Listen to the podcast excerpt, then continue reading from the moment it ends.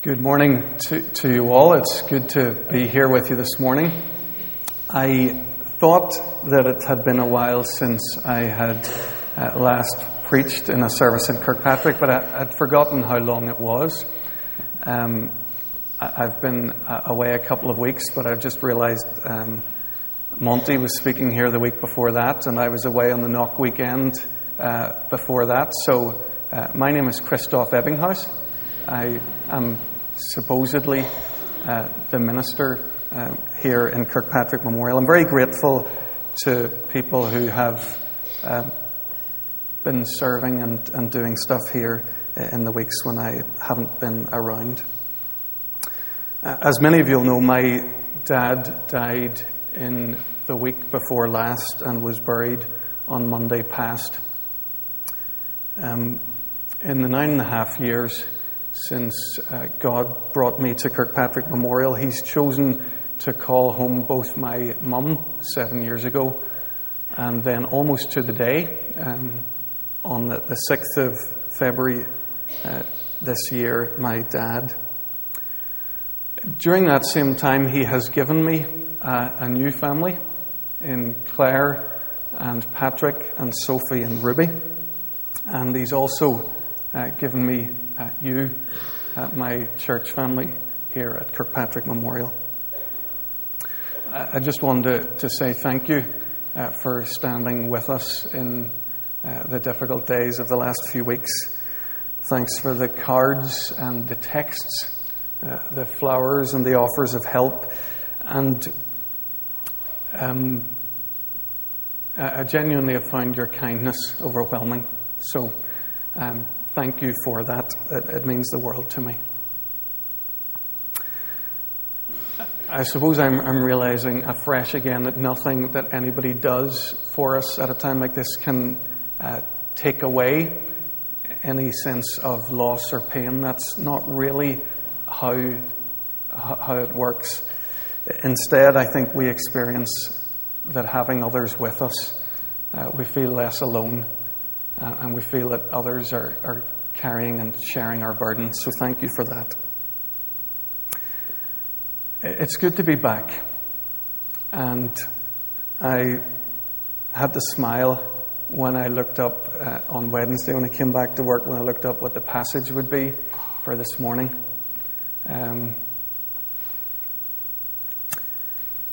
I, I, think I've said this before in, in church life. Um, but certainly it's the case today. There are a lot of times when I feel like I'm preaching for myself.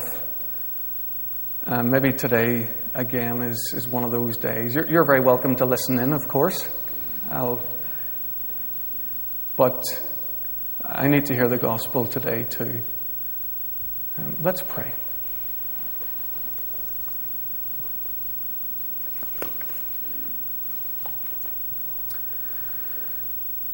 Father God, we know that you're the one who gives life. We know that you're the one alone who can conquer death. And for many of us, we need to, to be reassured of that. We need to be reassured of that for our loved ones whom we've lost, and even for ourselves as we contemplate our lives and our futures. Lord, come and show us that you're stronger than death. Amen.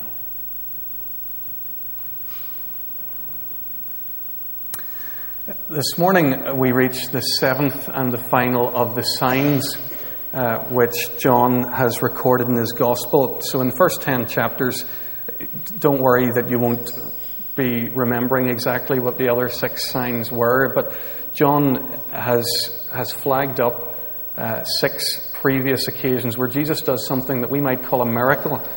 But John says they're, they're signs that tell us something about who Jesus is. So the, the six signs he turned water into wine, he healed uh, an official's son, he healed the man by the pool in Bethesda. He fed 5,000, he calmed a storm, and most recently, we saw him healing a man born blind. So, this seventh Uh, and this final sign this raising Lazarus from the dead, it, it acts like a, a tipping point in, in John's Gospel because these events bring us to the point of no return. We're told in verse 53 that the Sanhedrin, that's the ruling Jewish council, plotted from that day on to take his life. There are no more signs, and Jesus' life will soon be taken. That's the point we've reached at. We're entering Jesus' last days. I'm sure it probably struck you as we read it because it, it reads a little bit strange. There's a bit of a, a staged quality about this one of Jesus' miracles. Usually, if Jesus got word that somebody was sick, he would respond quickly and he'd go and he'd heal the sick person. He'd often change his own plans to go and do that. He'd just get there quickly. But this time we read in verse 3 that he hears the request come and, and you look, look out for Lazarus, your sick friend, and he lingers on for a day or two before he does anything. And Jesus knew that this delay would, would lead to Lazarus' death. So he, in verse 4, he tells us the purpose of this stage scene and the grief that it provokes. He says it's for God's glory, so that God's Son might be glorified through it. I want you to notice four things. They're pretty straight, simple, uh, but important things to notice from this incident that I do think tell us more of the glory of Jesus. The first thing, I think this scene shows us more clearly than most in Scripture that Jesus loves people. John's account here, uh, this seventh sign, is by far the most personal uh, of the others uh, of the signs. He's got a big cast of people in this story. So he has the family members, the grieving friends from Jerusalem. He has Jesus' disciples. He's the hostile chief priests and the Pharisees meeting in council. Five of the cast here are named. So of Lazarus, Mary, Martha, the disciple Thomas, and the high priest Caiaphas. That's unusual by John's standards. The other stories, apart from the name Jesus, names are few and far between. So you have in the first sign, the water into wine one, you have the mention of Mary. And in the fourth sign, the, the feeling of the 5,000, you have uh, Philip and Andrew. But that's it. Six signs and three names are mentioned. Because the, these aren't human interest stories. They're not stories about the, the characters. These are stories about Jesus. They're all with the one purpose of showing us who Jesus is. But I think what's unique about this last story is that, that the people do become extremely important in it. John wants to show us how Jesus responds to human beings. And he wants to show us that he loves them. So look at verse 3. The sisters send message to Jesus that Lazarus, their brother, is dead. Lord, the one you love is sick. And Then look at verse 5. John, as narrator, now tells us that Jesus loved Martha and her sister and Lazarus. These guys were his friends. We know that from the other uh, gospel accounts. Whenever he was passing through Bethany, just a couple of miles from Jerusalem, this is a house where Jesus stopped by for tea. This is a place where he spent his downtime with his friends. Jesus, the living God, and he loved people. Verse 35 is very famous in the Bible. You, will maybe know that or maybe not. It's famous for being the shortest verse in the Bible. Ironically, that's not, for me, the most interesting thing about this verse. Uh, this verse is profound, I think, because of what it tells us about the Saviour. He was moved to tears at the death of a friend. The Word made flesh, the living God, tears streaming down his face. We're told twice in the gospel accounts of, of Jesus weeping. Once when he's outside the city of Jerusalem, where he weeps for the whole city and all its many people. But here, it's for one family. He weeps at a friend's grave. Do you know this about the God whom we worship here? that He loves you?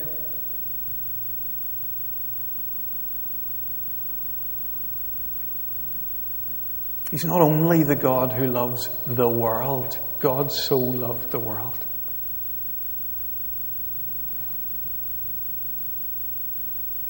He loves you. When our hearts are breaking, His heart breaks also. Jesus loves people. Secondly, in this passage, Jesus hates death. Mary's crying, Martha's crying, the mourners are crying. And John tells us in verse 35 that Jesus was deeply moved in spirit and troubled. Now, bear in mind that Jesus is going to raise this guy from the dead in a few minutes, and he knows it. Why is he troubled by this death? Death had never bothered Jesus before. Whenever he came across a, a funeral procession in the village of Nain, he raised the, the widow's son there, and it was no great effort to him. He returned Jairus' daughter to life, and again, that didn't take much effort out of. He just told her, My child, get up. It was like a parent standing beside a bed and saying, Up you pop. And, and there she was. What is it here with Lazarus' family, though, that he seems troubled, affected, and distressed? Jesus knew that actually for Lazarus he was in a much better place just now. He was all the better off for having moved from this life to the next. Mary and Martha knew that too, but they only knew it in theory. Unlike Jesus and unlike Lazarus, they, they had never heard the sound of laughter the far side of death. Belief in God's love and His power were overwhelmed in that moment by their sense of their loss and their grief. All they felt was pain. I think it's this sense of loss and pain that his friends were experiencing that was so upsetting for Jesus. He was angry at death.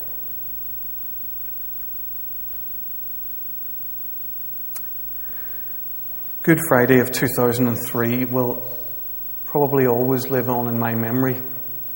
I was serving at the time as a minister in Highkirk in Ballymena, and I remember standing in a graveyard on the outskirts of Ballymena burying a man who died in his prime. He'd left a young wife and a daughter still at primary school. And whenever I saw that, saw the, the effect of a life, particularly one cut short, and I saw the pain of that family, I, I found myself not just sad, but angry. Angry at death and about 20 feet away was the grave of a young man whom I'd buried a few months earlier. He was a, a young soldier who'd taken some leisure time with his friends and they'd gone together for a parachute jump. And his parachute hadn't opened. 19 years old. A mere boy.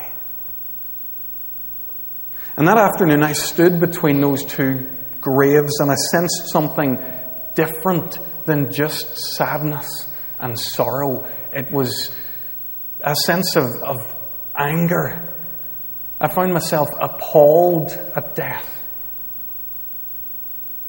And this gospel account here, I think, shows us Jesus sharing that sense of, of our revulsion at death. The, the Greek scholars tell us that the word translated here as, as deeply moved and troubled, it, it talks about an anger or a rage. Jesus is furious with death. And why wouldn't he be? What did he tell us in John chapter 10, verse 10? I've come that they might have life and have it to the full.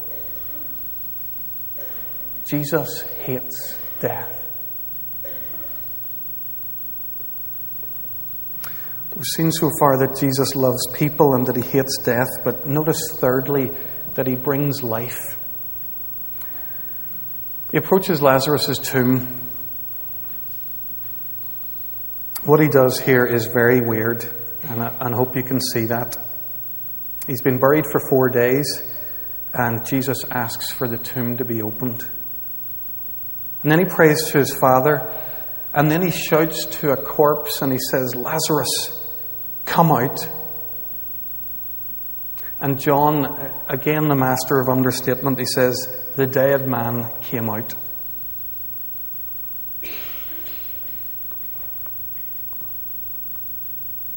Now, dead people don't do that, do they? Dead people don't come out of their graves.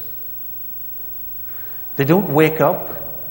Their heart doesn't start beating. Their blood doesn't begin to rush. Their, their lungs don't inhale. No, dead men don't come out. They don't even hear the command. Not unless, not unless they hear the words, the voice of the Lord of life. The ears of the dead will be deaf, deaf to, to your voice or to mine, but not to Jesus. In Romans 14, Paul tells us that Jesus is the Lord of both the living and the dead. When Jesus speaks to the dead, the dead listen. I was reading one writer who made a, an interesting point. He said if, if Jesus hadn't used Lazarus' name that day, if he had just shouted, Come out, the graveyard would have emptied. They'd have all come out. Friends, we, we live in a world that just won't go here, that won't talk about death. We tiptoe around it as though it'll never happen, not to the ones we love and certainly never to us. We hardly ever speak about this truth that one day all of us will die. And whenever people do talk about it, we say that they're morbid. And we go back to talking about whatever was on TV last night. I wonder do we really believe, and this is important, do we really believe that Jesus is the resurrection and the life? That's what he says here in verse 25. Death has no terror for the child of God. We know that we're secure with Jesus because He's the, the Lord of life and death and life after death. Death, be not proud, said the great English poet John Donne. I always think he stole that idea from, from Paul in 1 Corinthians 15. Paul taunts death he says, Where, O death, is your victory? Where, O death, is your sting? Thanks be to God, He gives us victory through our Lord Jesus Christ. Jesus loves people, He hates death, and He gives life. The fourth and final thing I want you to notice from this passage is that Jesus gave his life to give us life. Lazarus' death, this temporary reprieve from the grave that he had, isn't enough to deal with the problem of death for all of us. It's going to take much more than that. And in the closing paragraph of the chapter, which we didn't read, we get a quite cryptic indicator of where our hope lies. We get the clearest sense so far of the impending death of Jesus. The Jewish ruling council, the Sanhedrin, they're debating what they should do with Jesus. Caiaphas, the high priest, says it's better for you that one man die for the people than that the whole nation perish. He's not making a spiritual statement.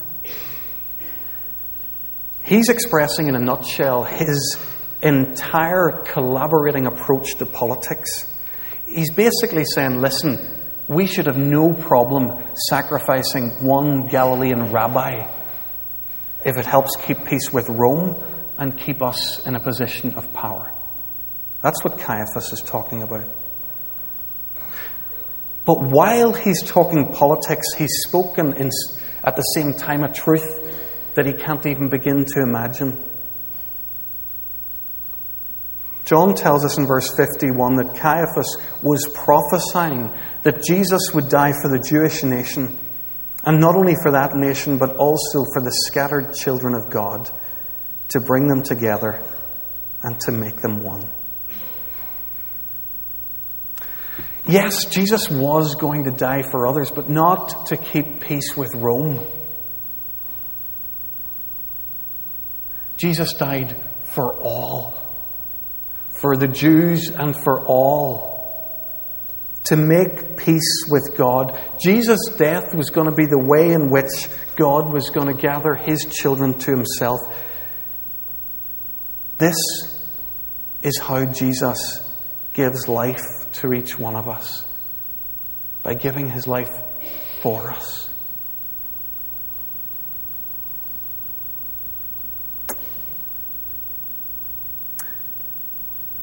We've come to the end of this brief look at the resurrection of Lazarus.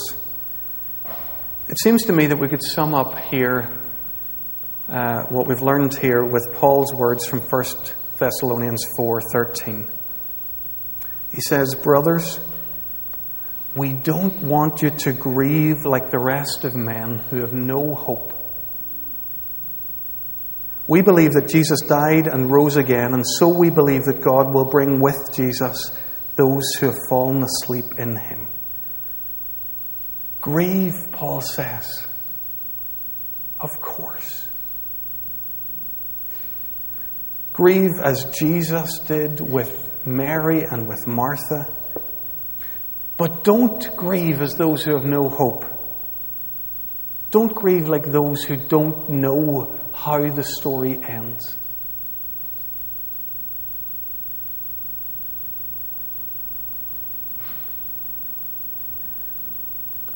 On Monday of this week, I gathered with my brothers and sister to bury our dad.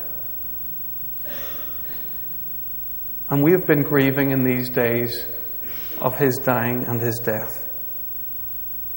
But we're not grieving as those who have no hope. We have seen more clearly than ever how the gospel really is the answer to everything. Maybe allow me to finish by sharing just a small part of the tribute I paid to my dad at his funeral on Monday.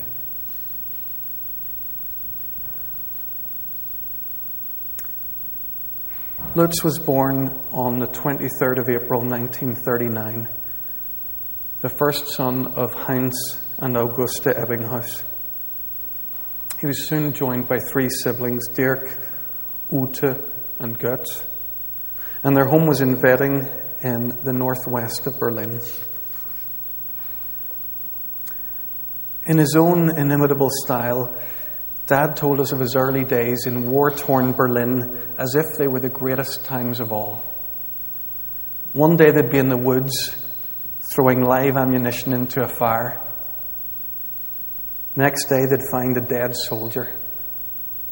And even while he was telling these stories of growing up in, in freezing winters, wearing only rags and scavenging for food, rather than drawing on your sympathy, Dad had a way of telling these stories that made you think you'd missed out by not being part of it.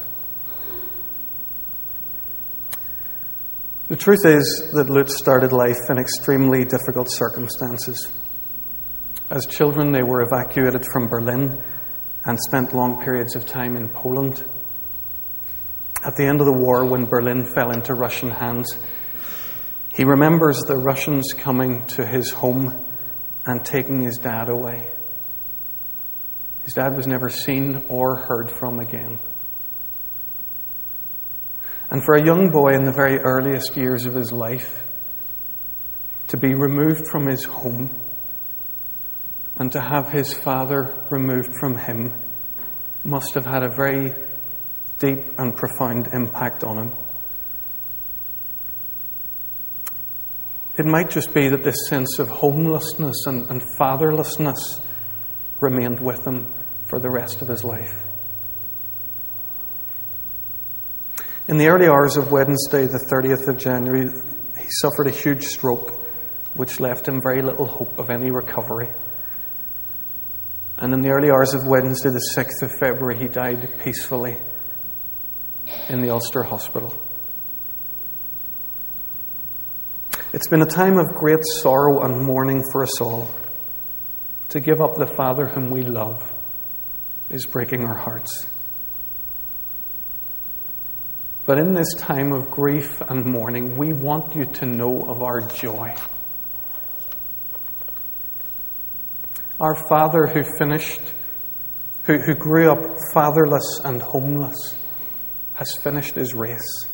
He's gone to a better country. And we know what's waiting for him there. His heavenly Father, the Father of Jesus Christ, has been waiting for him. He's been scouring the horizon looking for his coming. And as he's seen him still a long way off, he's run out to greet him. He's thrown his arms around him and he's kissed him. And he said, Lutz my son, welcome home.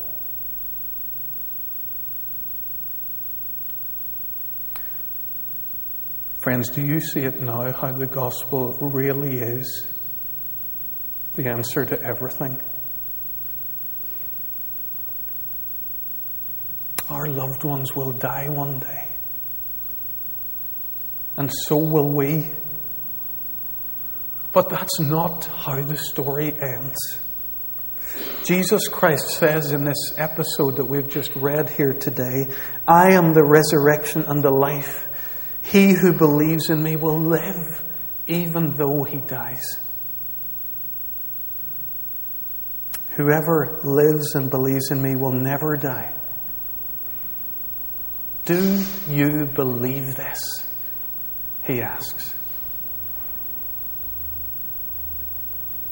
Well, do you?